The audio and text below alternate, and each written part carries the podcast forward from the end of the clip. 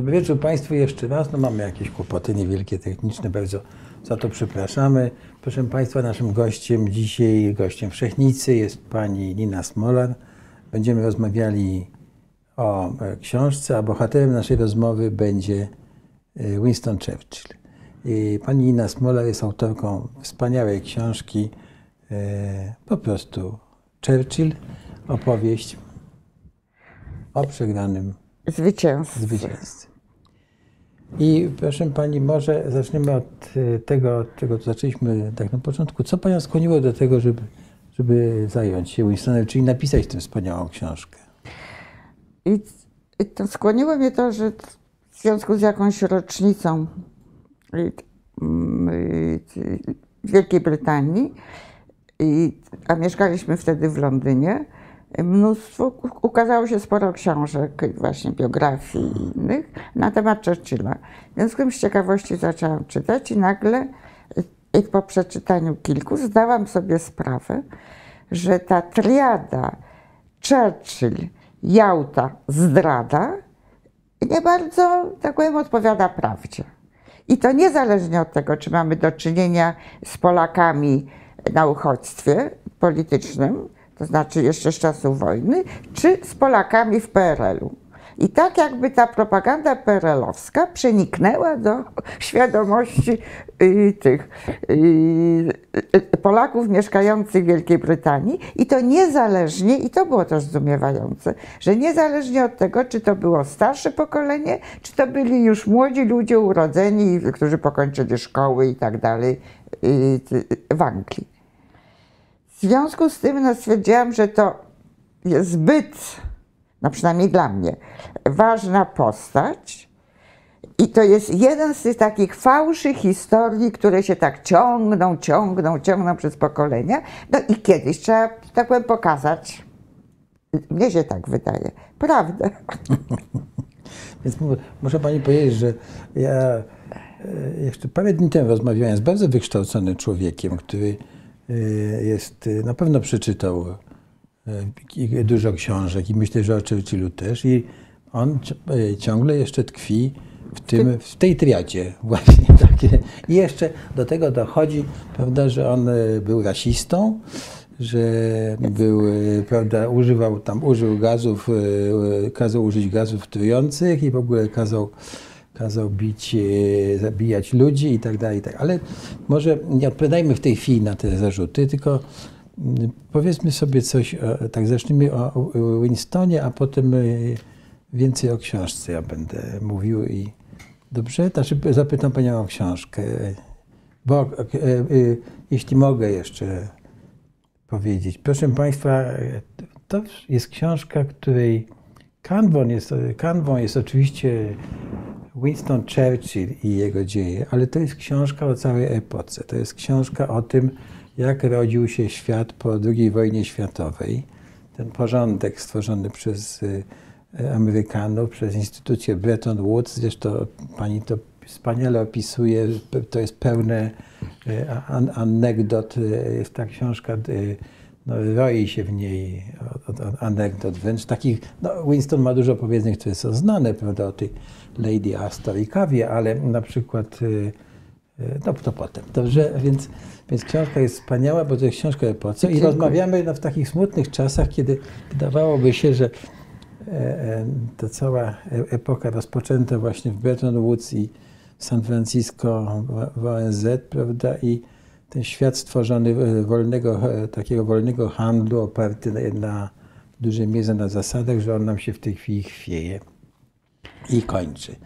No więc... I tak, z tym, że i książka nie zaczyna się po wojnie, tylko książka zaczyna tak, się od momentu tak. urodzenia. I tak. tu chcę właśnie, oczywiście moją ambicją było pokazanie Churchilla na tle. Na tle, y, y, można powiedzieć, nawet różnych epok, nie jednej epoki, zmieniających się, zmieniającej się epoki, zmieniających się zwyczajów, y, zmieniającego się społeczeństwa nawet zmieniającej się mody dla pań i tak powiem, mniej. I tego, co wtedy Brytyjczycy jedli. Tak? Muszę przyznać, że jest to zaskakujące. No dobrze, ale nie będziemy mówić wszystkiego, żeby...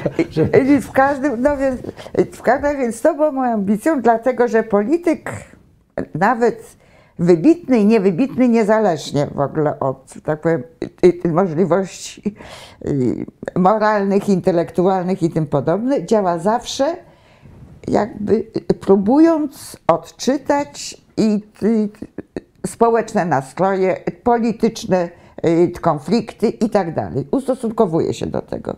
I dlatego pokazanie wybitnego polityka tak, bez nawiązania do tego, w jakich warunkach on działał, z kim współpracował lub nie i tak dalej, no to wtedy ujmuje się jakby no, sporo wagi i ogranicza zrozumienie postępowania danej osoby.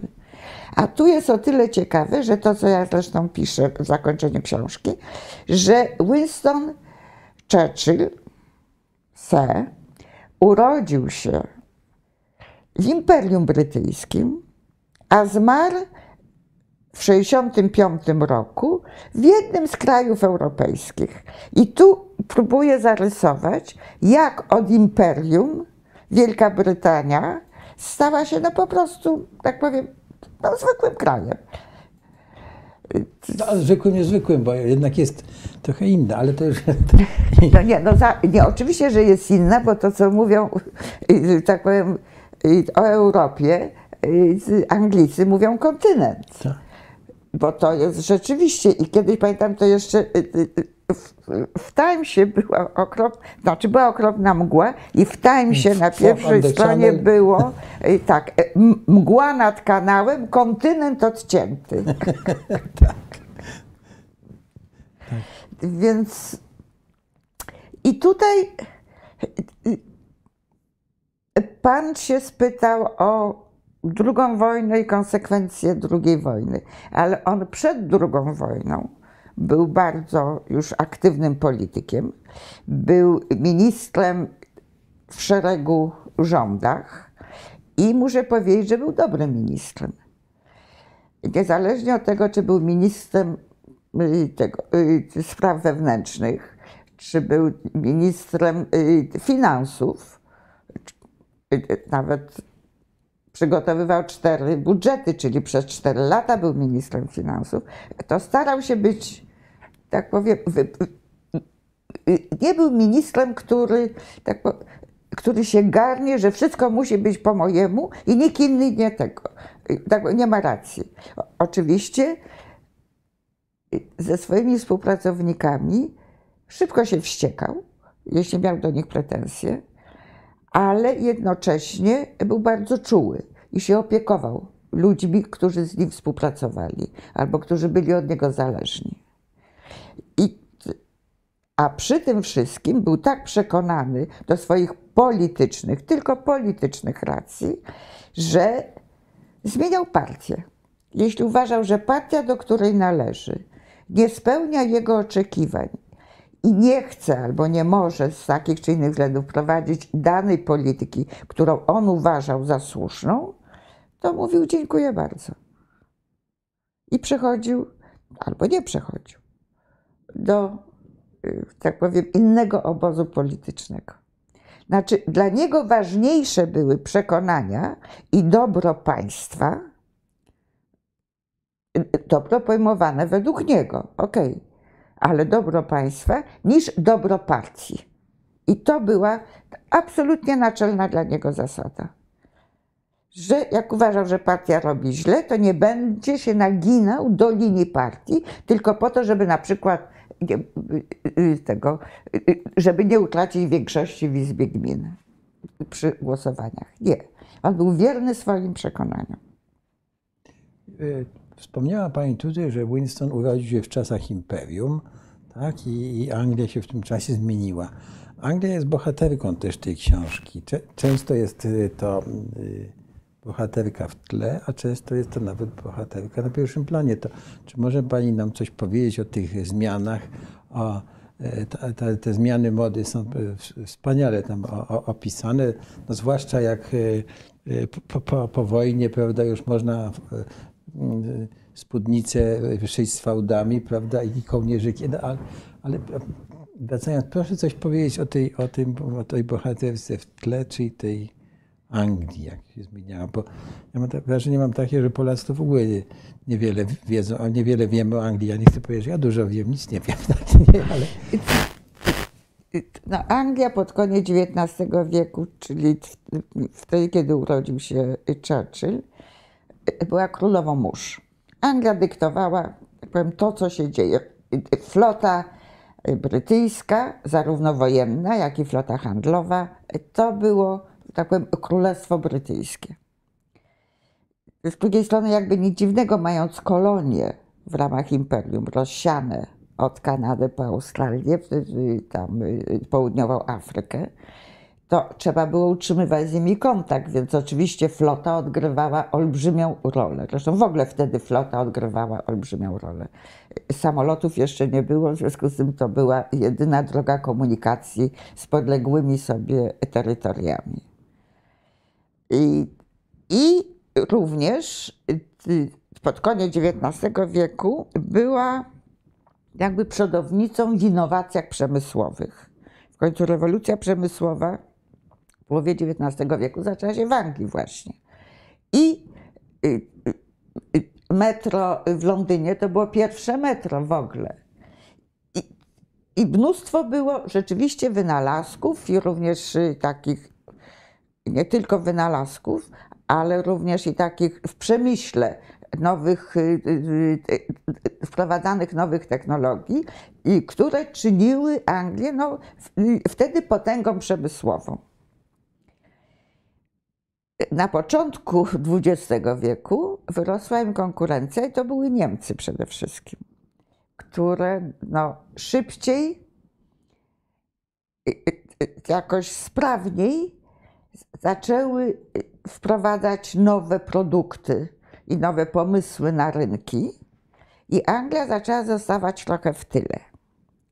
Ale potem no, mieliśmy pierwszą wojnę światową, gdzie y, tak powiem,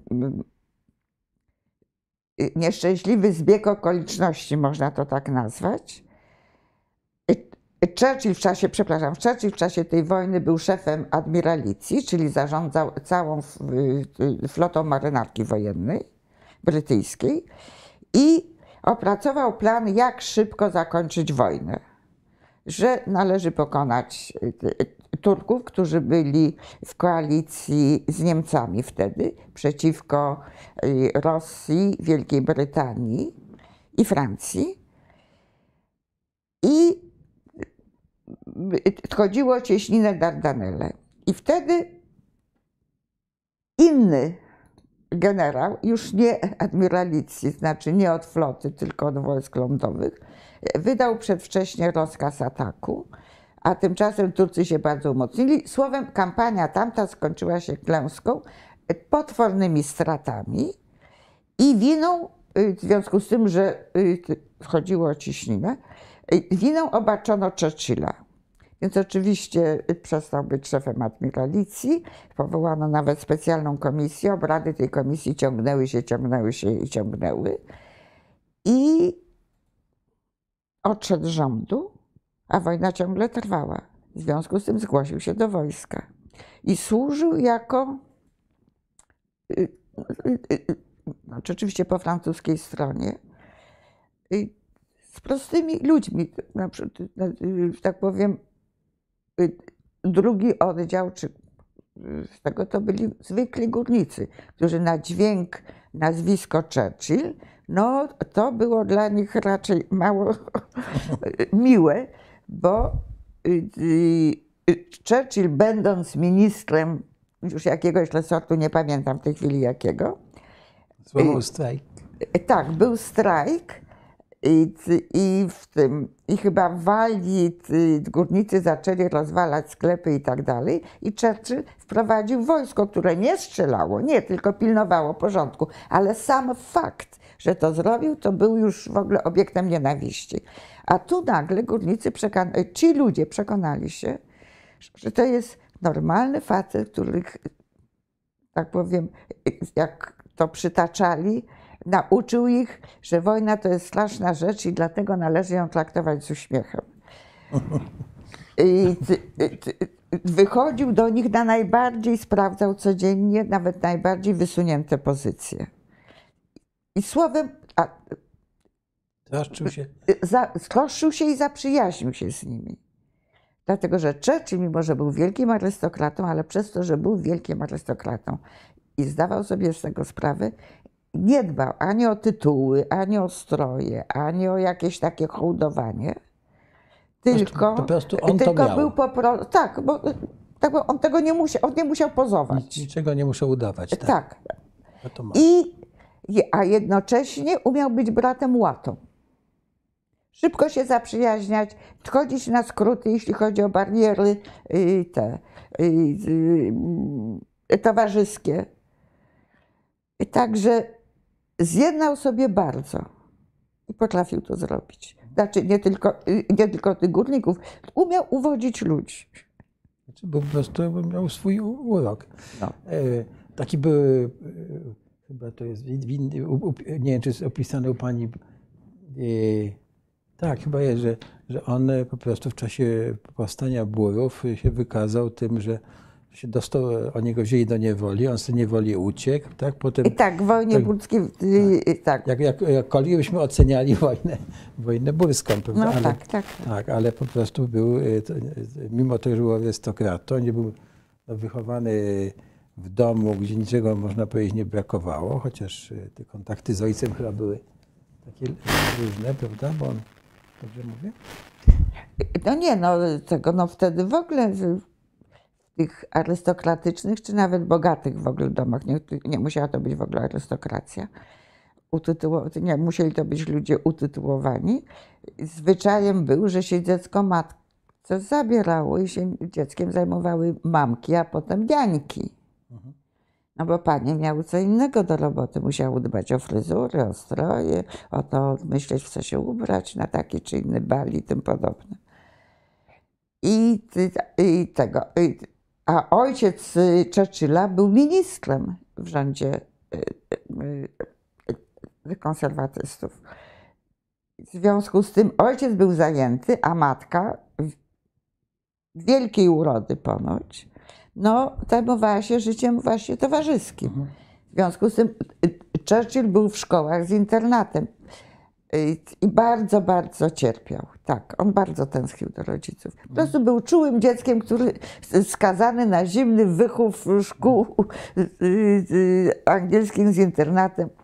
Nie było dla niego. Czy był dobrym uczniem? Nie, nie bardzo. Przede wszystkim był okropnym rozrabiaką. Y, No, tam uczył swoich kolegów przeróżnych sprośnych piosenek, których się nauczył y, od stajennych y, w majątku rodzinnym. Po czym był knombrny, tak, ale był dobry z angielskiego i chyba z historii, o ile pamiętam. Ale nic wybitnego, o. Zdarza się.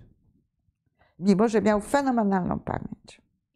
Rzeczywiście pamięć miał fenomenalną, chociaż y, w jakimś w którymś momencie pani opisuje, jak on y, zaproponował któremuś bardzo wykształconemu generałowi taki pojedynek na E, Tak.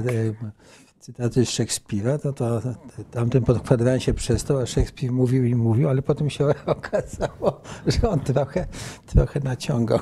No nie trochę, że już od dłuższego czasu nie, mówi. to nie był Szekspir, Nie, tak? nie był to Szekspir, mówił wersem, ale nie Szekspirem, ale nie tekstem Szekspira. To, strasznie mnie to ta ta anegdota teraz bawiła. Jak pani mówi o tych e, sprośnych dowcipach, to też e, e, ta anegdota o tym, jak mm, czasie e, kampanii w Norwegii okazało się, że karabiny, czy lufy karabinów e, e, armii żołnierzy brytyjskich się wyginają, trzeba je chronić przed zimnem. No i, i wymyślił ktoś, żeby wyprodukować takie dłuższe prezerwatywy, nasuwać na te lufy, że to będzie chronić przed zimnem. Jak Childy to zobaczył, to skomentował, że trzeba, one miały tam, nie wiem, 25 centymetrów długości, że trzeba napisać na tym, że to jest produkt brytyjski, średni rozmiar. I w ten, ten sposób, tak, niech Niemcy wiedzą, że kto jest, kto jest narodem panów. Tak, Tak, dokładnie. to jest też sprośne. E, e, był człowiekiem uroczym. A jaki był dla e, swojej rodziny? I bo zaraz jeszcze panią zapytam o ten e, związek z jego żoną, bo to jest chyba. No ona tu słu- przede wszystkim, no, to co powiedziałam, no dzieci, choć, choć akurat u Churchillów, y, dzieci były w domu. Oczywiście była tam, y, Niańki. y, były niańki, tak, ale dzieci były w domu i y, żona Churchilla, Clementine, y, również się nimi opiekowała. W związku z tym, że była osobą chorowitą, często wyjeżdżała, to y, przejmował takie, y, tak powiem, nazwijmy to, y, y, fragmenty opieki wymagające czułości wielkiej, to przejmował to Winston. I rzeczywiście był bardzo dobrym tym. Ojcem. Był dobrym ojcem, tak.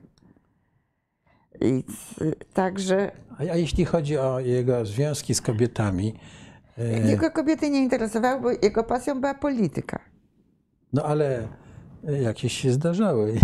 Nie, nie, Znaczy, no, nie, nie, oczywiście, że się zdarzały i miał przed y, ty, ty, y, no, orzenkiem z Clementine, to, y, to oświadczał się przeróżnym paniom, ale te panie były na tyle inteligentne, że wiedziały, że one nie są dla niego najważniejsze. Że Mhm. wiele ważniejsza jest polityka. A tym- Clementine zdawała sobie z tego sprawę, ale ją też interesowało życie polityczne. W związku z tym ona nie była taka, tak powiem, kompletnie nieświadoma tego, co się dzieje. No więc to powiedzmy troszkę o tej parze, bo y, ja jak czytałem y, o nich, no to sobie pomyślałem tak, że gdyby w dzisiejszej Polsce na przykład żona polityka wy- wyjeżdżała tak jak ona wyjeżdżała na te swoje wycieczki, jeszcze z, tam były, dużo było mężczyzn, to po prostu to byłby skandal. A, a, a w tej Anglii, no to No ale się wszystko zmieniło na litość boską. Mnóstwo rzeczy się zmieniło. Tam, za naszego życia się zmienił język, którym musimy się posługiwać, tak zwana, tak powiem, poprawność polityczna. Kiedyś,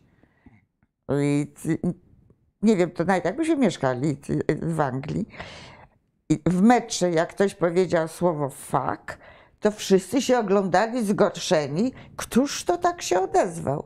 A dzisiaj co drugi dziennikarz y, mówi, tak powiem, używa tego słowa, a ty- tylko w niektórych gazetach, bardzo takich on, on, y, y, słowo jest wykropkowywane. No, zmieniło się. Tak, zmieniło się, ale mówimy tutaj o e, małżeństwie, no prawda, e, po- politycznym i e, Znaczy o tyle politycznym i niepolitycznym, bo Clementine znaczy nie politycznym w tym sensie, że Lee Winston był politykiem. Tak, no to właśnie, tak. bo Clementine nie, z- Tak, tego nie nie, zajmowała się funkcji. polityką, nie prowadziła jej, ale była pod tym względem lojalną żoną. Ale przede wszystkim to było normalne małżeństwo z kłótniami, trzaskaniem drzwiami, i, i, i, awanturami, ale które umiało się godzić, które nie chowało w sobie takiego y, piętna, czy tak i, takiej zaciekłości. No to teraz ja ci pokażę. Tego nie było. I, I poza tym dawali temu wyraz, pisywali do sobie niezmiernie czułe liściki. Pani, jak czytałem te listy, to myślę sobie, kurczę, przecież tak ostatnio to, to w Polsce to nie wiem, chyba Sobieski tylko do Marysieńki takie pisał. Taki. No więc właśnie, ale Churchill mając 80 lat, tak powiem, y, wysyłał czułe, pełne miłości liściki do żony. W związku z A tym, ona, ale ona do niego też. tak, no ale ona była bardziej powściągliwa, a on No, ale zawsze był rzeczywiście... ten kotek narysowany. No nie, no kotek był. Y, y, Oczywiście, Churchill często y, pod- y, tego, y, zresztą był malarzem, nauczył się malować i był rzeczywiście niezłym malarzem. W związku z tym jego pieski albo świnki były no, ładniejsze niż kotki Clementine. Ale i, dlatego, i w związku z tym on nastrój swoich listów oddawał również rysunkami, a to, tak powiemy, ten piesek miał smutną minę, świnka nie była zabawna i tak dalej. A jaki był stosunek Winstona do, do zwierząt, jak już mówimy? O, No bardzo czuły. On uwielbiał y, w tym czasie, y, tak powiem, te małżeństwa, które no, miały więcej pieniędzy i stać ich na to było, miały osobne sypialnie. W związku z tym y, mąż albo żona zostawiali liściki, że i chcieliby się spotkać, a tak to zasypiali osobno. I to, to Churchill w ogóle towarzyszami y, y, Churchilla w łóżku y, to był i kot, i pies, albo jedno, albo drugie zwierzę. albo razem. No tak, właśnie. I tak cały czas, a w czasie wojny, II wojny, y, Churchill twierdził, że, że te zwierzaki również przyczyniają się do wysiłku, biorą udział w wysiłku wojennym, bo przecież oszczędzano na wszystkim. Zimno było potwornie w mieszkaniach, bo one go grzeją w nocy. W związku z tym nie musi używać kaloryfera. On y, był strasznie niespokojnym duchem, bo, ale był też takim majsterkowiczem, prawda? Jeśli mówimy o takim. No Może- tak, wybudował w tej y, tak powiem, posiadłości, którą kupił pod Londynem. No to wybudował domek, mur, y, zrobił nawet basen z podgrzewaną wodą, jakąś kaskadę, rybki hodował. I te wszystkie te, ale to uzgadniał ze swoim bardzo bliskim przyjacielem, profesorem inżynierii z Oksfordu, który pomagał mu wy- wyliczać, doradzać i tak dalej, i tak dalej. Właśnie szczególnie przy skomplikowanych rzeczach, jak kaskada czy basen. W każdym razie, więc on bardzo zresztą polegał również przy pracy wtedy, kiedy i, i w czasie wojny, również polegał na jego opinii, jeśli chodzi o nowe y, y, rzeczy dotyczące uzbrojenia. Wynalazki takie. Y, Tak. Brytyjczycy mieli ich dosyć dużo. tak, e, No nie, byli bardzo w tym dobrzy. dobrze, tak. Znaczy, z tego, co pani pisze, to by właściwie przekazali y, Amerykanom całą, całą i te, technologię, czy y, taką ideę y, bomby atomowej, No nie tylko to, odrzutowców, odrzutowców. tak, i mnóstwo innych wynalazków. Mnóstwo, rzeczywiście. No ale to było po to, żeby y, Amerykanie pomagali im prowadzić wojnę.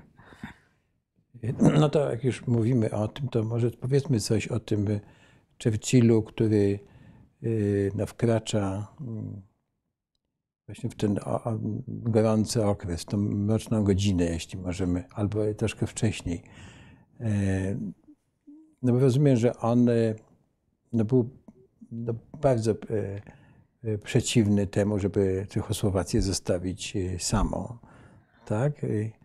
No tak, oczywiście. jeszcze powiedzmy o, w tych wcześ- wcześniejszych latach, latach dwudziestych, można powiedzieć, że jego stosunek do Związku Sowieckiego, do E, rewolucji, tak, Tak, uważał, że to jest w ogóle najgorsze zło bolszewizm.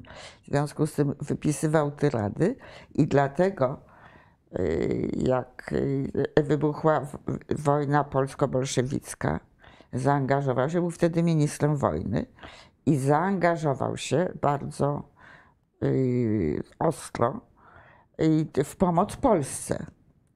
I na przykład mówimy o wojnie 1920 tak, roku. tak, tak, polsko-bolszewickie.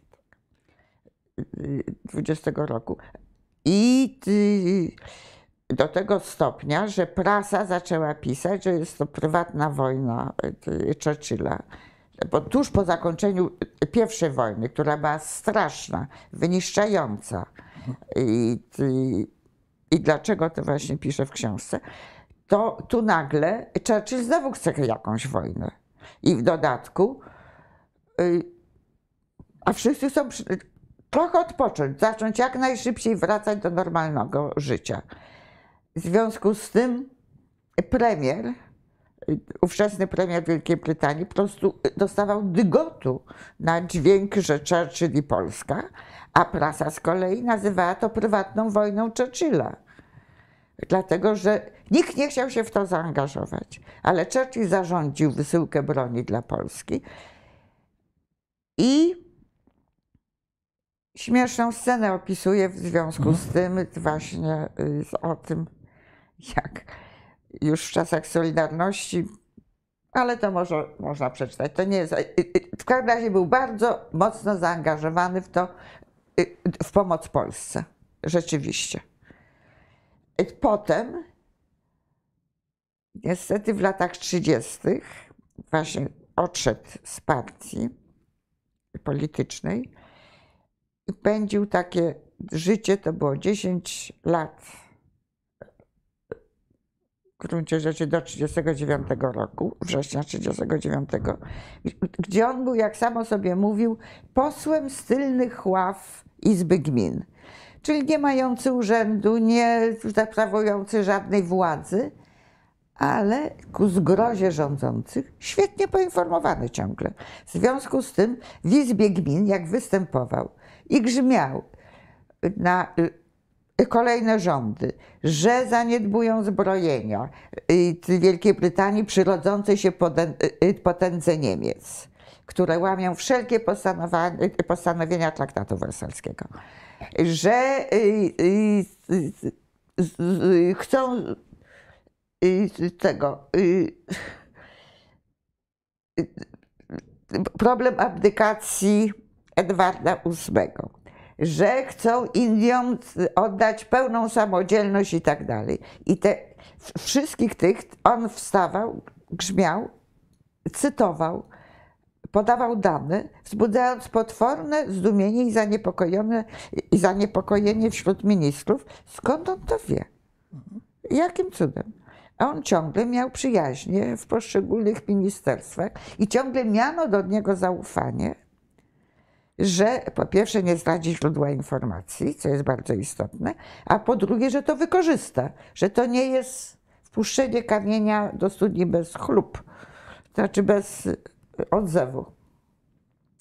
Ale te 10 lat to y, tak rzeczywiście rozrabiał jak pijany zając, można powiedzieć.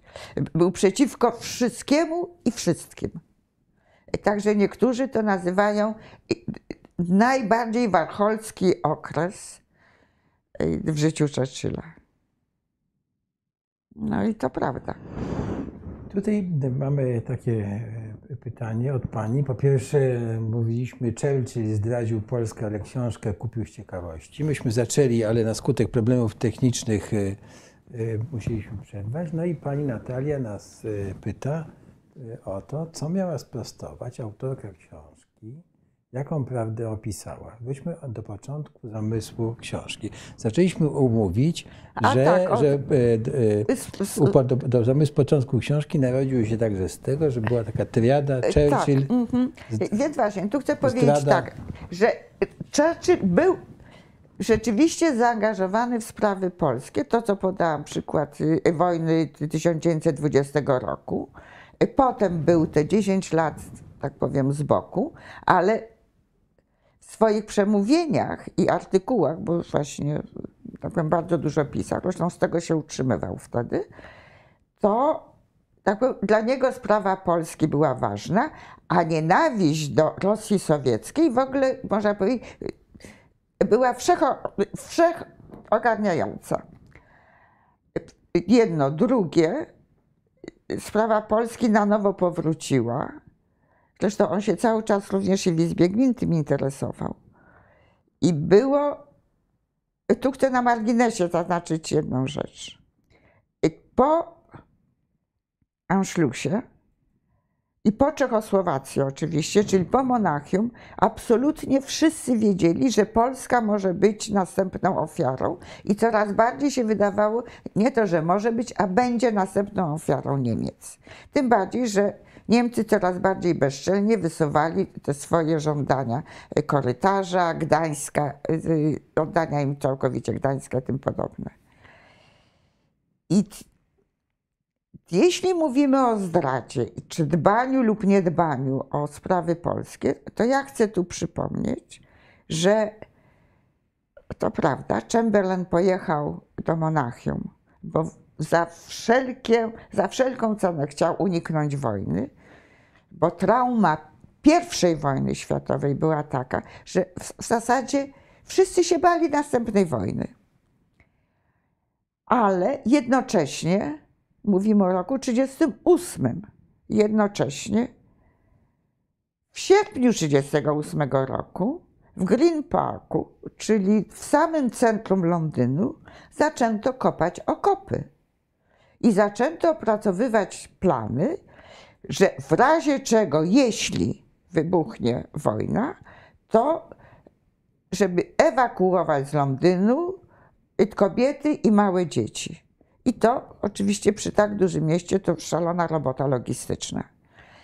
A kiedy zaczęto kopać okopy w Warszawie, to znaczy w Polsce, w Warszawie, kiedy wiadomo było już, to co powtarzam, od Monachium, czyli od y, końca września 1938 roku, tego samego, że y, y, Polska najpewniej będzie następną ofiarą Hitlera.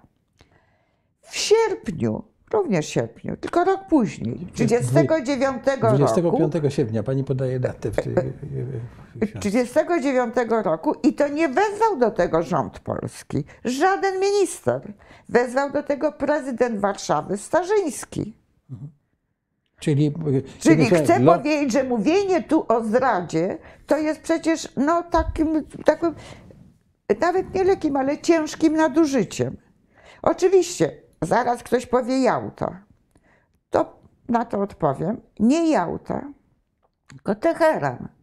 Wszelkie postanowienia dotyczące granic były omawiane i też w jaki sposób omawiane.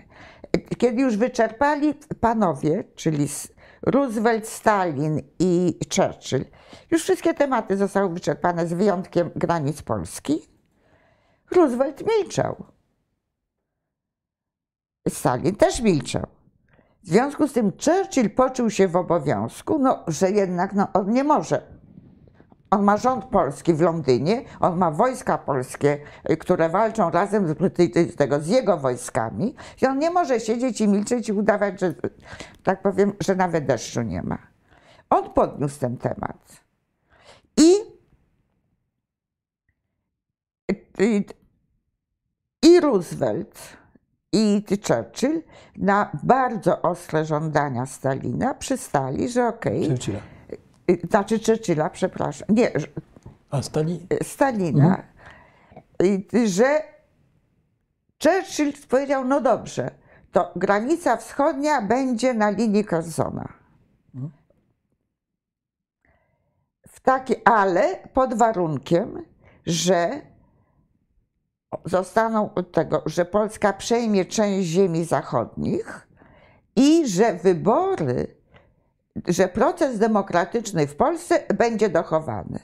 Stalin powiedział, ależ oczywiście, obiecuję to panom. Wybory absolutnie demokratyczne. I ustalono, że właśnie tak powiem, w ten sposób będzie zarysowana granica. Jałta, która służyła, to już, tak powiem, to było już po Stalingradzie, już y, y, Sowieci byli mocni, i cały świat pełen zachwytu dla ich y, zwycięstw i dokonań wojennych. I tutaj w Jałcie już, tak powiem, znowu doszli do punktu Polska i już były te podstawy ustalone w Teheranie. I znowu Stalin powiedział absolutnie, tak, tak, wolne wybory, pięcioprzymiotnikowe czy dziesięcioprzymiotnikowe, jak sobie panowie życzą. I na pytanie, a kiedy mogą się odbyć te wolne wybory, po oczywiście tego zakończeniu wojny, Stalin powiedział, chociażby za miesiąc. Czyli tak powiem, nie można tu mówić o zdradzie. Można mówić tylko o słabości, ale znowu czyjej? Churchill był sam przeciwko dwóm panom. Celem Roosevelta przystąpienia Stanów Zjednoczonych do wojny, no poza oczywiście budowaniem nowego ładu demokratycznego i tak dalej, to było, że tak powiem, wyrzucenie Wielkiej Brytanii z pozycji rozdającego karty na świecie. Imperium Brytyjskie ma przestać istnieć, a Stany Zjednoczone przejmują jego rolę. Stany Zjednoczone, które rzeczywiście pomagały bardzo i bez Stanów Zjednoczonych druga wojna nie zostałaby wygrana, ale za, naj, można powiedzieć, takie wnięcie palcem żądała pieniędzy albo innych usług. W związku z tym i, finanse i możliwości Wielkiej Brytanii były wysysane przez Amerykę, przez Stany Zjednoczone w sposób nieprawdopodobny. Zupełnie. To pani jest bardzo dokładnie, jak, jak, czytałem o tym w tej książce, że za, za, każdy e, coś trzeba było oddać, a to bazę wojskową, a, a, a to e, tam coś, to mi się przypomniało, wie pani, jak Trump kazał za wszystko płacić. Przepraszam, ale tak, tak mi się skojarzyło. Nie, nie, nie. To, po prostu, tak, że, tak, tak. że to po prostu był w, w obliczu tego, że tutaj się ważą losy świata, Prawda? Ten, ten Roosevelt po prostu był, Stany Zjednoczone, ale Roosevelt on sam no, był po prostu, e, e no, to było obrzydliwe w pewnym no, sensie. No. Kupcem. Tym bardziej, że jak, jak e, e, e przecież Rosjanie, tak, Związek Sowiecki też dostawał pomoc. Tak? No tak. Jak to, ktoś wspomniał, już nie pamiętam, czy Churchill, czy Roosevelt o tym, że mają zapłacić, no to Stalin się tak oburzył, że już nigdy więcej o tym nie wspomnieli. Natomiast ta Brytania była... Płaciła za absolutnie, była za każdy ołówek. Za każdy ołówek, tak. Ale pociągnijmy jeszcze ten wątek polski, bo z tego, co pani powiedziała... I jedną sekundę, właśnie, no, wracając no właśnie. do tego. I cały czas, tak pewno w czasie wojny, to, to z tego... Yy, oddziały polskie, y, y, no w ogóle nie ma porównania, jeśli chodzi o stosunek do innych w ogóle wojsk, a w końcu koalicja i wojska były na terenie Wielkiej Brytanii były różne. I znaczy, no, można powiedzieć, że prawie ze wszystkich krajów europejskich, które były przeciwko Hitlerowi. I najczęściej wymieniano i chwalono właśnie oddziały polskie, y, od króla po wszystkich dowódców i Często, często wizytował. I tak, no oczywiście też wizytował. Ale y, y, Churchill cały czas czuł tę niewygodę i jakieś takie no, psychiczne, moralne zobowiązanie wobec Polski. W związku z tym cztery dni po zakończeniu wojny 8 maja. To a propos, ale tu, tutaj y, w książce można przeczytać, dlaczego y, y, obóz, nazwijmy to sowiecki, czy pod rządami Związku Radzieckiego obchodzi zakończenie wojny 9 maja, a Europa Zachodnia 8 maja. Tak. W każdym razie cztery dni po zakończeniu wojny 8 maja Churchill zleca swojemu sztabowi generalnemu opracowanie planu walki z Armią Czerwoną, żeby wyzwolić Polskę spod okupacji sowieckiej. I znowu, panowie, sztab generalny oczywiście bada bardzo intensywnie problem, a Churchill argumentuje, przecież żołnierze nie są y, zdemobilizowani, są na froncie. I wystarczy obrócić te armaty, te lufy w drugą stronę. I, I wydał rozkaz, że broń zabierana Niemcom musi być tak magazynowana, żeby był do niej łatwy i szybki dostęp. I niestety ktoś zdradził to Żukowowi, głównodowodzącemu Armii Czerwonej wtedy. I Żukow zrobił oczywiście dziką awanturę na y, y, Alianckiej Komisji Kontrolnej, tak się nazywało to porozumienie aliantów y, wtedy w Berlinie. No i, i, i na znak protestu Związek Radziecki wycofał się z tej komisji. W każdym razie tego, Churchillowscy generałowie to badali, no i okazało się, że ten plan jest niemożliwy do zrealizowania. Ale również, albo może przede wszystkim dlatego, że prezydent Truman, który wtedy był prezydentem po śmierci Roosevelta, powiedział Churchillowi, że nie ma mowy, żeby, jaki, żeby nawet jeden żołnierz amerykański oddał życie za nową wojnę.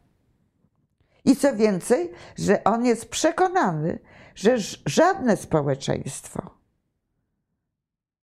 y, tuż po zakończeniu jednej wojny y, y, tak powiem, będzie chciało przystąpić do następnej wojny. W związku z tym zrezygnowano z tego. Czyli to była. I, więc ja nie wiem, jak można Churchilla posą- mówić, że to zdrada. Tutaj Wspomnijmy o tym, że te y, informacje czy y, materiały związane z tą operacją, ona się nazywała chyba. e, Ansynk był nie do pomyślenia. Tak, że one zostały ujawnione w 1998 roku, więc, y, więc y, starsze po- pokolenie może jeszcze w ogóle nie mieć wiedzy. No tak, może jeszcze W nie każdym razie wiedzieć. by, Tak. y, y, z- y, no, z pani książki wynika, że rzeczywiście Churchill był ciągle, nie miał dyskomfort, no sprawiała sprawa polska. Absolutnie tak. Że ciągle do, tej, do niej wracał. Jeszcze wracał do niej w różnych przemówieniach przecież po 1946 roku. Ależ oczywiście, Ciągle, no, tak. Fulton, no, zimna Fulton, no, wojna, tak. oczywiście, ależ oczywiście. I to, co mnie zawsze, to znaczy, jak, że tak powiem, zaczęłam czytać i się dowiedziałam o tym wszystkim, o czym mówię teraz, to, mnie szalenie dziwi, to przeniesienie tej propagandy w gruncie rzeczy sowieckiej Tak. na grunt zachodni.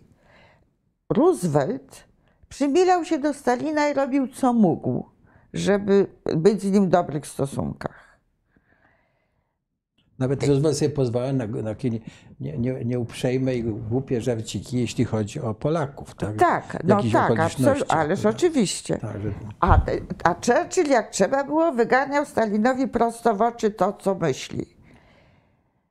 I mimo to Roosevelt, aha, i dlatego jakby propaganda komunistyczna, postkomunistyczna przedstawiała Roosevelta jako tego fajnego faceta, który dbał o wszystkich, który w ogóle był tego. Natomiast uosobieniem zła był Churchill.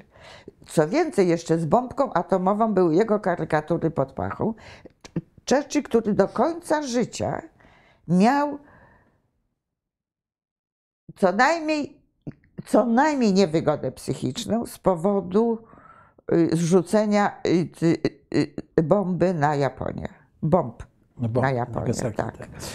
I, i y, w, w pani książce jest opisane nawet, że on y, pojechał do, Truma, do Trumana, o ile dobrze pamiętam, jak y, dowiedział się, żeby zaprotestować, jak dowiedział się, że jak, jakiś jest pomysł użycia bomby atomowej, To Atli pojechał, to wtedy był rząd. Atli- Atli pojechał, pojechał, tak. tak. Przepraszam, Ale, go, ale, Churchill go poparł w Izbie Gmin absolutnie o, tak. To może stąd tak. e, ta moja po, pomyłka, jeśli chodzi o nazwiska.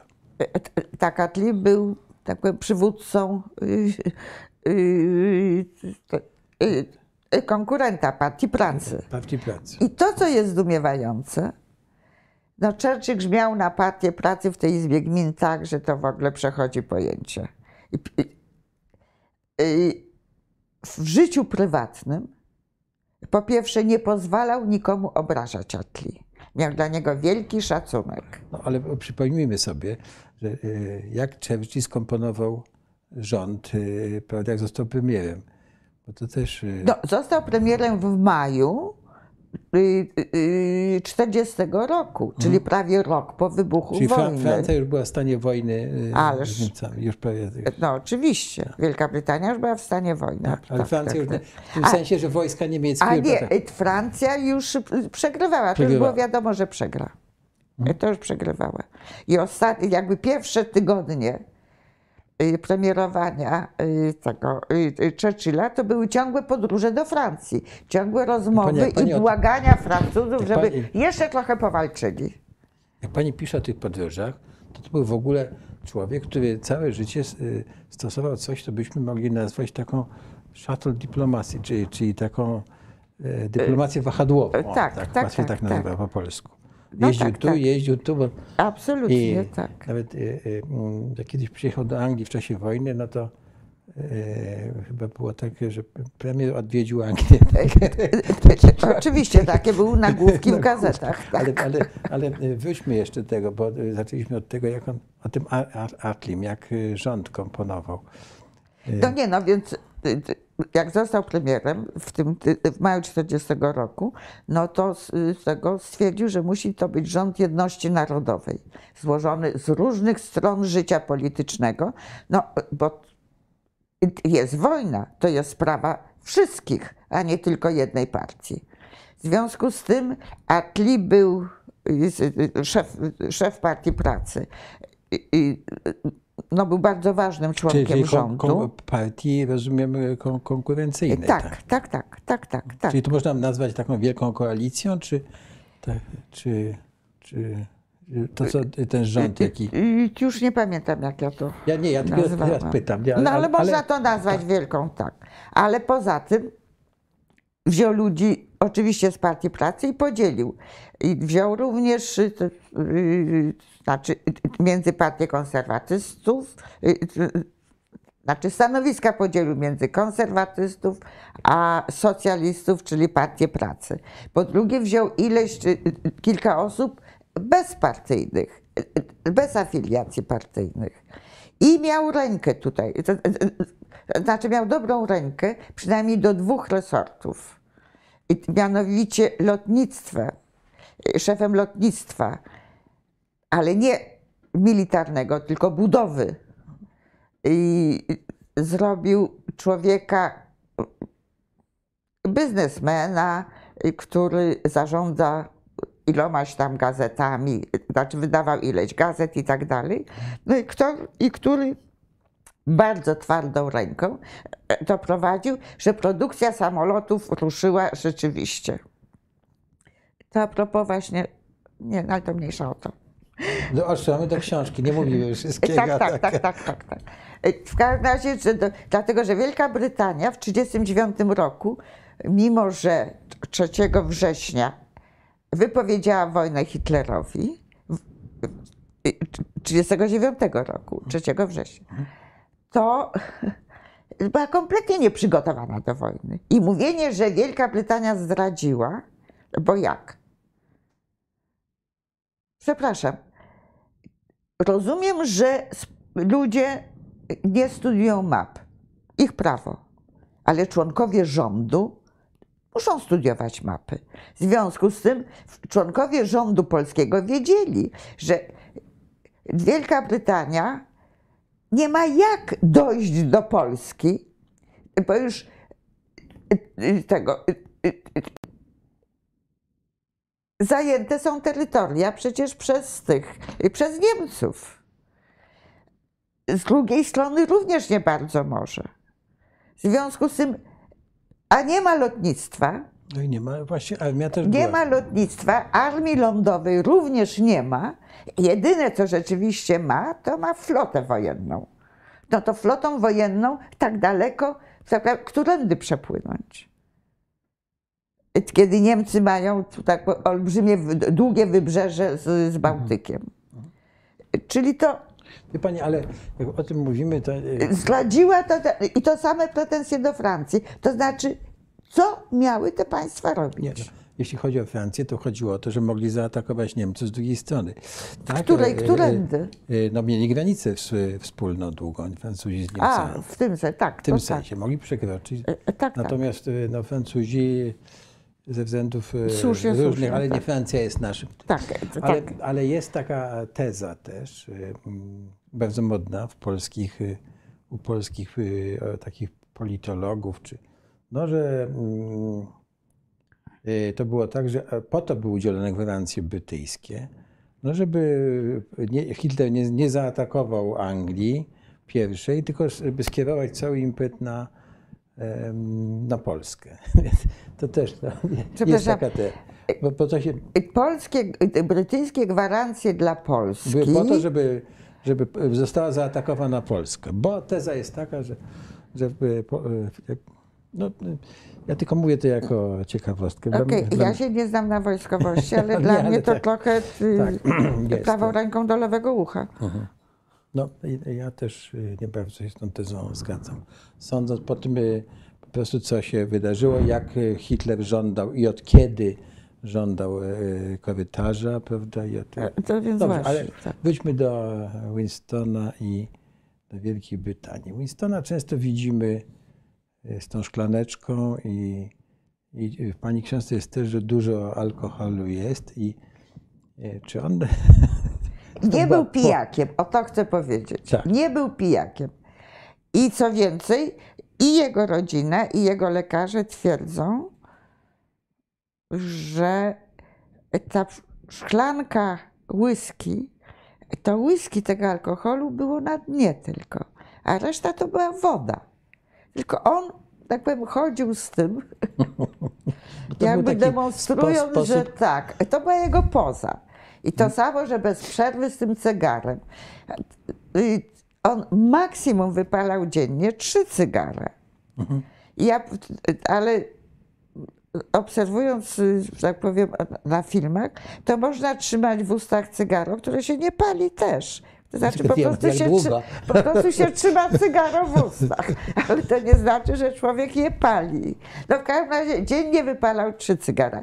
Czyli to wszystko to była taka poza, no. Mhm. Czyli on stwarzał taki swój... No swój wizerunek, wizerunek. tak. Y, y, Pytałem panią o Winstona kobiety, no w sensie takich stosunków y, i, i, intymnych powiedzmy, ale chciałem panią zapytać jeszcze o Winstona kobiety w sensie takim gender, czy prawa kobiet. No bo i- Przepraszam, no był człowiekiem swojej epoki. Czyli i, e, prawa No to kobiet to, też- był egzotyczny temat. Mhm. To- Kobiety walczyły, tak, ale będąc ministrem y, y, spraw wewnętrznych, więzienia były pod jego jakby zarządem również, to on dla aresztowanych y, tych, y, sufrażystek, które tam y, rozrabiały i walczyły z policją, czy atakowały różnych ważnych polityków, za co były wsadzane do więzienia, on wywalczył i wprowadził status więźnia politycznego. Właśnie dla nich, żeby były inaczej traktowane, żeby miały pewne przywileje z jego zasługa. Więc tu strona humanitarna, powiedziałabym, wobec kobiet osadzonych w więzieniu. A poza tym no, miał żonę, która absolutnie opowiadała się za sufrażystkami i Churchill nie był temu przeciwny. Oczywiście jego wymiana zdań i takie znowu Z- pozowanie z panią e, As- z Lady Aston, Lady tak, Aston, tak. że tego, że kobieta zbiegnięto to tak, oto tak, jakby on był podglądany w łazience i jej dobra riposta, nie jesteś taki przystojny. tak. W każdym razie to tego, to, to, to był żart. Nie, nie, to nie było tak, że on w ogóle. A jeśli chodzi o takie y, reformy społeczne, czy... Bo on był Mnóstwo, mnóstwo, prawda? mnóstwo, mnóstwo wprowadził, bo on bardzo nowoczesnych jak na E, tam. Bardzo, tak. No wtedy Wielka Brytania w ogóle była w czołówce krajów, które miały służbę zdrowia, i te zasiłki dla bezrobotnych, i, i biura pośrednictwa pracy. To wszystko jest właśnie zarządów Churchilla. To znaczy, przepraszam, e, nie zarządów, za jego ministrowania. I to były y, razem właśnie y, y, z, z partią liberalną, bo wtedy liberałowie byli potęgą, znaczy potęgą, no wygrywali od czasu do czasu wybory z konserwatystami. I, i, i Lloyd George był y, tym y, premierem, to razem napisali i forsowali budżet dla ludu. I, to się, I było to tak nazwane. I wprowadzili mnóstwo reform społecznych na przełomie y, XIX i XX wieku. Absolutnie w czołówce wtedy byli. A chciałem panią zapytać też, że Churchill był ministrem, ale tu chciałem panią zapytać o Anglię i, i zwyczaje, czy taki, y, bo chyba każdy, o BBC. Y, Odejdźmy na chwilę, czy, ale, bo, no bo y, on miał swoje przygody z BBC. To miał, Tak, tak. ale powiedzmy coś o tej instytucji. Jak ona była y, y, niezależna. A to tak by dobrze było, żeby to sobie przeczytali ten, te ustępy z książki Dzisiejsi politycy, to znaczy No, to prawda, to prawda. Nie no, BBC było oczywiście stworzone, chyba w 23 roku była pierwsza, już nie pamiętam. tak. ja to- I coś takiego. I w każdym razie, no i to była bardzo nobliwa instytucja, która niezmiernie pilnowała nie opowiadania się po żadnej ze stron politycznych. BBC była do relacjonowania wydarzeń i do, tak powiem, zabawiania i edukowania społeczeństwa. Szalenie nobliwa do tego stopnia, że nawet w radiu szef BBC zarządził, żeby do wojny panowie przychodzili y, w tych y, y, w smokingach. Mimo, że y, Nikt ich nie widział. nikt ich nie widział, ale tu chodzi szacunek dla mikrofonu. O. W ka- Jedno, drugie, a i w związku z tym szacunkiem dla mikrofonu, y, y, Churchill, który świetnie przemawiał, świetnie mówił i przez radio to rzeczywiście te jego przemówienia robiły duże wrażenie. Ale w czasie tych warcholskich lat był bardzo brutalny w tych swoich wystąpieniach przez radio. I szef BBC uznał, że ta brutalność, to hamstwo, straszne hamstwo Churchilla i jego przemówień po prostu uchybia godności BBC i zabronił mu występów. I od 1935 roku Churchill miał zamknięty, znaczy nie mógł występować przed mikrofonami BBC. Nawet jak był ministrem. On, on wtedy nie był ministrem. ale ja- on wtedy był zwykłym posłem z tylnych ław. Więc y, Kiedy to tak, zostało, ten embargo zostało zdjęte? Embargo zostało zdjęte, ja już nie pamiętam. No chyba przed tym nim został premierem. Chyba. Już nie pamiętam, to można przeczytać. I to. W związku z tym, i, ale BBC było bardzo niezależne. Ja przytaczam tam. Jak jest dzisiaj, jeśli, jeśli pani ma... I, I ciągle to samo. To znaczy, rząd, premier może stawać na głowie, może grozić karami, może grozić, za, tak powiem, no, czymkolwiek sobie Życzy. życzy. tak. Ale jeśli coś jest uznawane przez władzę BBC, przez gubernatora tak zwanego BBC, że jest słuszne, bo ma być nie rządowe, nie stronnicze, to będzie, to tak będzie. I kiedyś pani Thatcher przecież zrobiła absolutnie awanturę opisaną w gazetach i tak dalej, wszyscy o tym wiedzieliśmy. I miała pretensje do BBC, że o wojnie falklandzkiej, wojnie, y, y, opo- y, spikerzy BBC mówią, że nie walczą nasi żołnierze, tylko żołnierze brytyjscy z argentyńskimi. Tak. I ona zażądała, żeby mówić nasi chłopcy. Tak ma być, ma być patriotycznie. I BBC odmówiło, mimo potwornego nacisku. A wtedy szefem BBC był jej bliski przyjaciel. Ale on powiedział znamienne słowa. Małgorzatko, BBC nie jest twoją własnością. BBC należy do społeczeństwa brytyjskiego. No to niesamowite, trzeba to pięć powtarzać każdego dnia. To No, nieomalże tak. Proszę pani, y, to jeszcze powiedzmy o tych latach y, po 40, po 45 roku, po, kiedy po 46, kiedy Churchill przegrywa. W 45 w 45 przegrywa wybory. No i y, staje się właśnie, znowu jest posłem.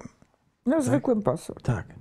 I y, jaka wtedy jest jego rola, jeśli chodzi o świat, by, by Brytanię? Jest jakaś, czy No oczywiście przegrane wybory, kiedy jest strasznie to emanacja, przeżył, przeżył to. emanacją zwycięzcy Hitlera. Mhm.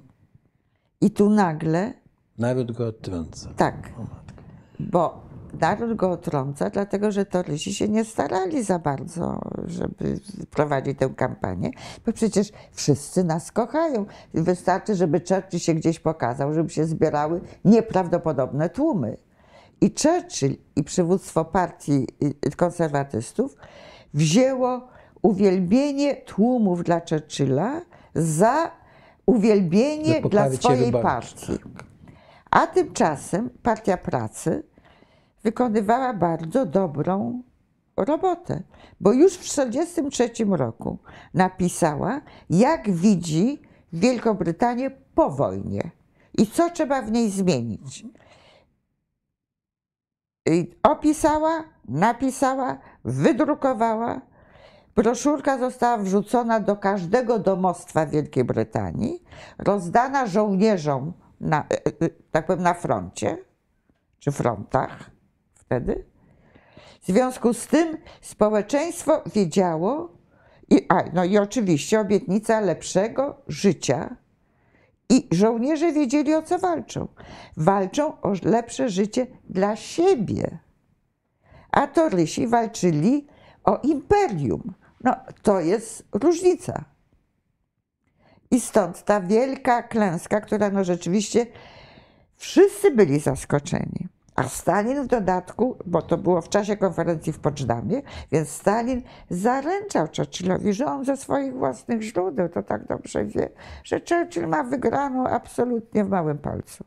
Tutaj prawda, to jest w Pani książce, ale nie zdradzajmy szczegółów, że y, y, y, Sowieci bardzo cenili Churchilla jako przeciwnika. Tak. Gardzili trochę i się śmieli z, z, Tuma- z tego, z Roosevelta, natomiast, ale to odsyłamy do książki. o tym. No tak. No Stalin mówił, i co dalej było? Bo przepraszam. Nic, no i potem się okazuje, że tego, no więc w związku z tym Churchill znowu jest zwykłym posłem z tylnych ław. Zajmuje się wszystkim pisaniem książek wtedy. On był noblistą chyba. No był, tak, w 50 y, y, pierwszym chyba roku dostał Nobla, czy 52, już nie pamiętam. W każdym razie nagro, literacką Nagrodę Nobla, ale sam czuł, że chyba to nie bardzo mu się należy, bo był niezbyt zadowolony z tej nagrody. Ale i mnóstwo, mnóstwo pisał. Rzeczywiście, już nie mówię tylko o artykułach, ale książek, mnóstwo. I pisał, zresztą miał dystans do siebie i jak pisał książki historyczne, no to mówił, historia będzie dla mnie łaskawa, bo w końcu sam ją napisze. jak, to, jak to on. Ale jeszcze, jakie miał znaczenie jako... jako e, Nie, y, y, nie, no znaczenie miał, bo to był jednak nimb człowieka, który zwyciężył Hitlera. Ale oczywiście to nie wystarczało Churchillowi, taki, tak powiem, mały domowy nimb, powiedziałabym domowy, czyli ograniczony tego. I na zaproszenie prezydenta Trumana wyjechał do Stanów i wygłosił wykład y, w Fulton, małym uniwersytecie, znaczy y, y, w małym miasteczku, na małym uniwersytecie, gdzie przedstawił perspektywy powojennego świata y, już podzielonego według linii ideologicznych, a nie ekonomicznych. Ideologicznych, że po jednej stronie jest Rosja sowiecka ze swoimi, z podbitymi przez siebie państwami, a po, drugie, a po drugiej stronie są kraje Zachodu, wliczając oczywiście Stany Zjednoczone i tak dalej. I to spotkało się no, z, z bardzo burzliwym przyjęciem po obu stronach oceanu. I wtedy Partia Pracy była u władzy Wielkiej Brytanii, więc też go trochę skrytykowali, ale to przemówienie zrobiło z niego na nowo męża stanu na skalę światową. No i tak powiem, wystarczyło to, żeby zaczęto go zapraszać, więc w związku z tym mnóstwo jeździł, wygłaszał przemówienia i bardzo, bardzo agitował, można powiedzieć, za zjednoczoną Europą.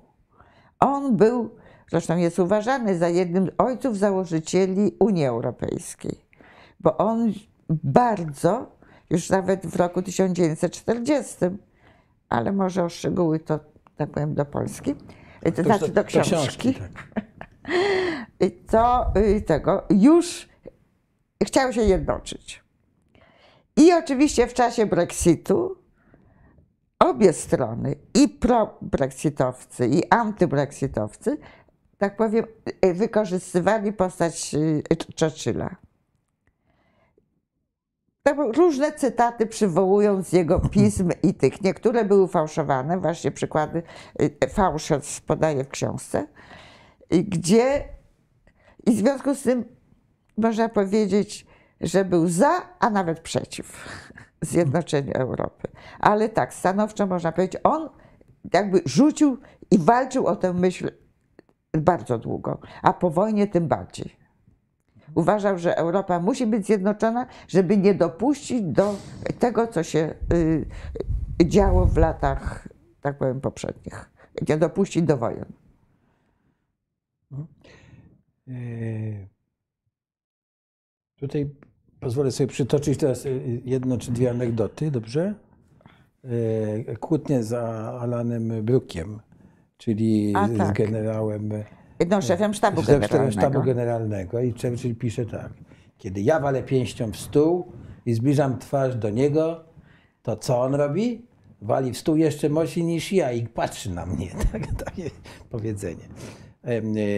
Wizyta w Białym Domu. To nie, to nie są wszystkie, tylko dwie, żeby zachęcić. Wizyta w Białym e, e, Domu e, Churchilla. Chyba druga. To było, że w czasie wizyty dodano kilku żołnierzy Royal Marines A, do, tak. do tej kampanii honorowej, która była tam na, na, na podwórku. I pisze ten Churchill tak wspomina. Harry Hopkins, czy ktoś pisze, już nie pamiętam. Nie, nie, to Harry Hopkins, czyli, E, tak, e, czyli tak. taki y, doradca. e, Najbliższy doradca Roosevelta, tak. Ciągle podbiegał do okna, jakby sprawdzał, co robią Royal Marines. Wspominał Churchill. Zdumiony zapytałem, co jest z tobą? To tylko Royal Marines, nic groźnego. Tak, oczywiście. Wiem, że to Royal Marines, odpowiedział Hopkins. Ale ostatnim razem, jak byli na podwórzu Białego Domu, to spalili tę chałupę. Tak, to było, więc tak, takie panowie mieli. mieli e. E, Pani też świetnie opisuje e, te relacje pomiędzy wojskowymi, e, armi- e, między brytyjskimi i amerykańskimi żo- żołnierzami czy dowódcami i stosunek Amerykanów. No, no bufonada, to już nie będę mówił szczegółów, ale to bardzo to jest to e, e, ładnie opisane, bo pozwala zrozumieć te e, ciągłe kłótnie i te, te, te relacje, jakie były pomiędzy różnymi generałami, zwłaszcza Mo- Montgomerym, prawda, a, a Bradleyem czy Pattonem. E, Bardzo to jest ładnie opisane, także dziękuję. e, no jest bardzo opisane, ten, jak karta atlantycka została No tak. e, opisana i Churchill no, e, nie był zadowolony z niej. Pewno no, Przepraszam, ja, Ja w książce wyli, ja w książce wyliczam, kto nie był zadowolony i to jest dosyć długa wyliczanka. tak. O, o niebo mniej jest, kto był zadowolony. Tak. Jest też bardzo ładnie opisane, jak on dbał o PR w Stanach Zjednoczonych, jak wysłał. To naszym politykom to trzeba też na, y, żeby przeczytali to, że jak się robi PR w innym kraju, nawet przyjacielskim. No tak. tak. I co jeszcze? No jest piękna scena, to już bardzo prosił, żebym pani to obiecała, z tym y, Rubinsteinem w San Francisco. Bo to już, to już nie dotyczy... Przy konferencji ONZ-u. Tak, to już nie dotyczy, ale po prostu... Założycielskiej konferencji ONZ-u, tak. I Nie no, tu, y, znaczy dotyczy to Polski, bo y, na zakończenie konferencji był wielki koncert i Artur I Rubinstein, Polaków tam nie, nie było, jak rozumiem, wtedy na tej konferencji San Francisco, prawda? Bo nie, mhm. chyba nie było polskiej delegacji z jakichś względów, ale to tak. odsyłamy do książki, do szczegółów. Przepraszam. Tak, właśnie. I to. I, i były te. Y, y, Oczywiście na sali były flagi wszystkich państw reprezentowanych tam y, właśnie na tej konferencji założycielskiej Organizacji Stanów Zjednoczonych. Organizacji Narodów Zjednoczonych. I, I Rubinstein zauważył, że nie ma sztandaru Polski. W związku z tym w pewnym momencie wydał komendę, że wszyscy mają stać na baczność i odegrał hymn Polski. Po czym wybuchł entuzjazm na sali, a Rubinstein zauważył satysfakcją. Wściekli, wściekła delegacja y, sowiecka musiała również stanąć na baczność. Proszę pani, zapytam panią jeszcze o dwie rzeczy. Naprawdę długo rozmawiamy. Mam nadzieję, żeśmy zachęcili do czytania, e, przeczytania książki. A to ty... Zaraz, zaraz, zaraz do tego wrócimy, dobrze? Natomiast jakie jest pani ulubione e, przemówienie?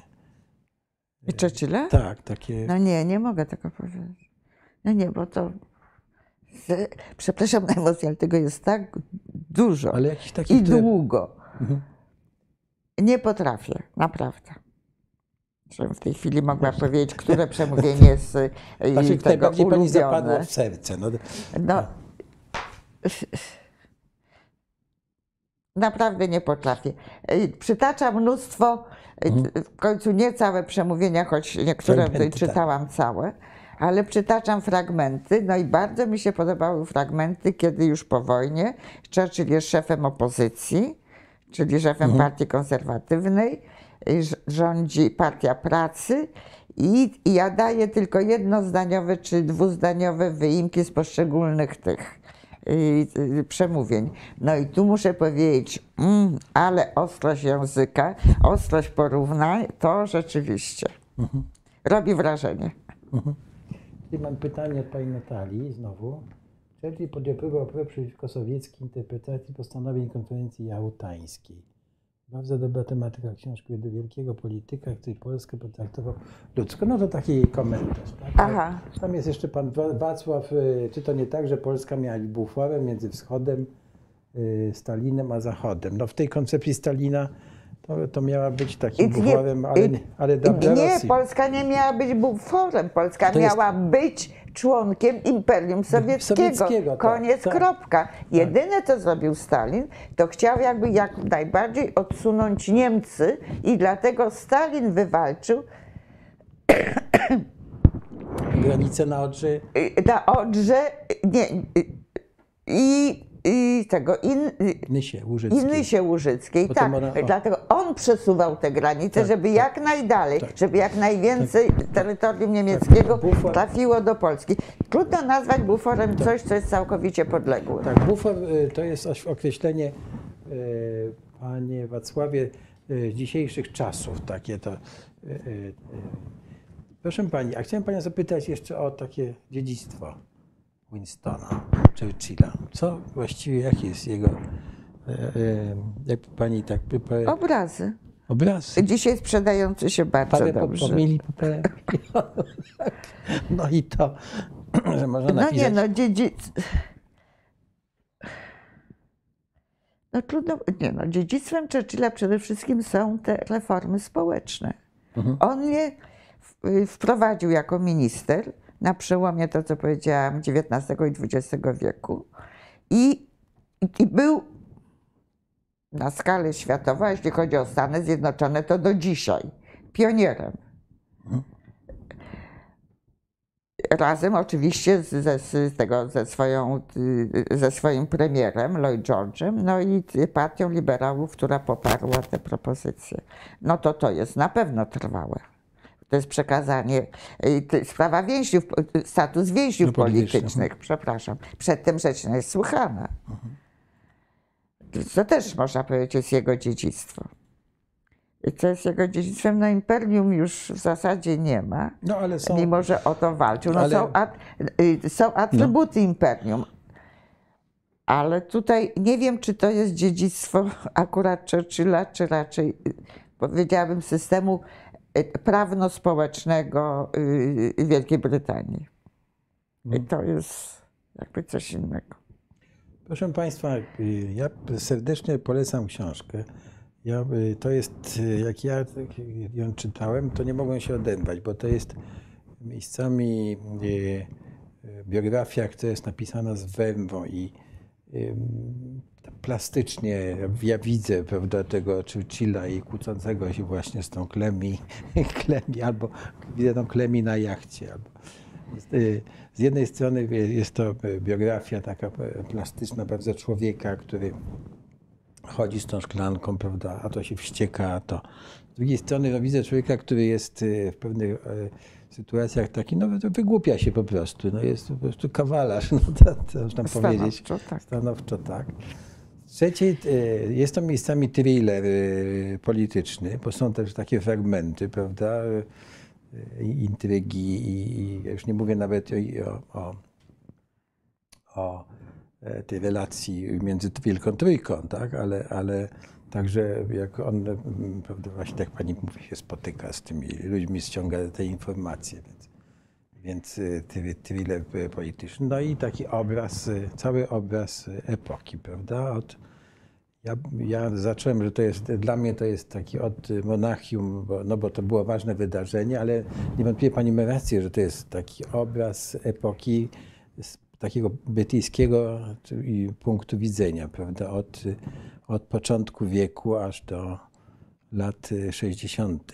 właściwie. No tak. połowa tak, nie, tak. zapytałem Panią jeszcze, bo tam jest taki fragmencik, że miał duży wpływ y, Winston Churchill na to, na powstanie NATO, czy na kształt NATO, A, tak, pomysłu. tak, Tak, tak, tego, tak, tego, tak. tego mało kto to wie. No ale... ma to, mało kto to wie i dlatego tutaj, i, i, dlatego to opisałam i jest to, no, tak powiem, w gruncie rzeczy prześmieszny i anegdotyczny, ale, jego, ale jego pomysły okazały się, no są do dzisiaj zrealizowane, tak. jeśli mówimy właśnie o dziedzictwie. Mhm, Więc tak, właśnie, tak. tak. Pani, to, mhm.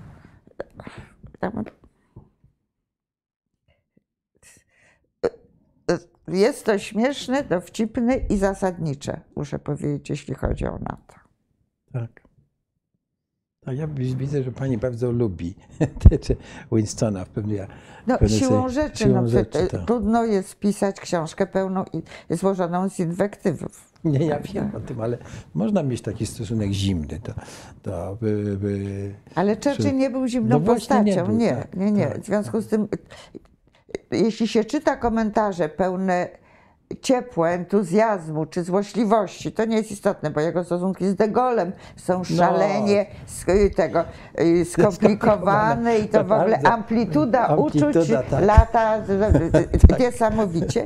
To jak to się czyta, to przecież no to nie można mieć chłodnego stosunku. Siłą rzeczy, jak czytamy kryminał chociażby, to też, a co dalej, a co dalej, a co dalej, a co dalej, tak. Czyli się angażujemy.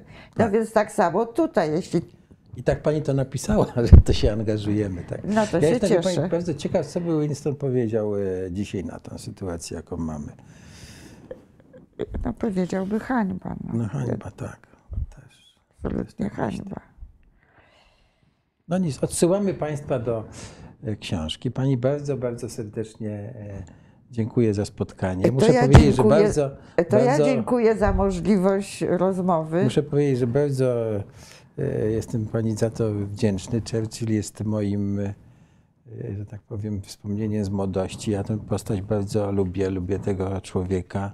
Uważam, że powinien mieć ulicę co najmniej w każdym mieście. I to też uważam, że powinien mieć ulicę. To jest też tak. niesprawiedliwe. Poza mhm. tym jego stosunek do, do, do, do, ludzi, do, do zwierząt, w ogóle do otoczenia, tak bardzo, bardzo mi to, że tak powiem, od, odpowiada i myślę, że to jest taka to postać, którą warto, warto się zapoznać i bardzo dziękuję Pani za tę książkę, bo Pani ją przybliżyła. Ja do tej pory, jest mnóstwo biografii Churchilla. Nawet jak zobaczyłem, że jest taka nowa książka w Polsce, to się zdziwiłem, że ktoś jeszcze się ośmielił za to, to myślę sobie, jak to może napisać jeszcze biografię. No i, i wie pani, po tym takim bardzo formalnym Martinie Gilbercie tej biografii, no, pani napisała książkę, która jest tak. No ambicją tak było, żeby to była książka do czytania, do czytania a nie do studiowania. Właśnie, tak, tak. Także no w każdym razie ja jestem też bardzo wdzięczna no, wydawnictwu poznańskiemu, które tak. no, bardzo pięknie to bardzo pięknie, według tak. mnie wydało. Tak. Dobrze, dziękujemy Pani bardzo, dziękuję To Pani. ja dziękuję za możliwość. Ja jeszcze, jeśli Pani pozwoli, to chciałem zaprosić Państwa na y, jutro na 18. Będę rozmawiał z Panem e, Markiem, Jerz- Jerzym Markiem Nowakowskim i być może e, z Panem Generałem jakimś o, y, o tym, o Ukrainie i co dalej. Także do widzenia Państwu. Do widzenia.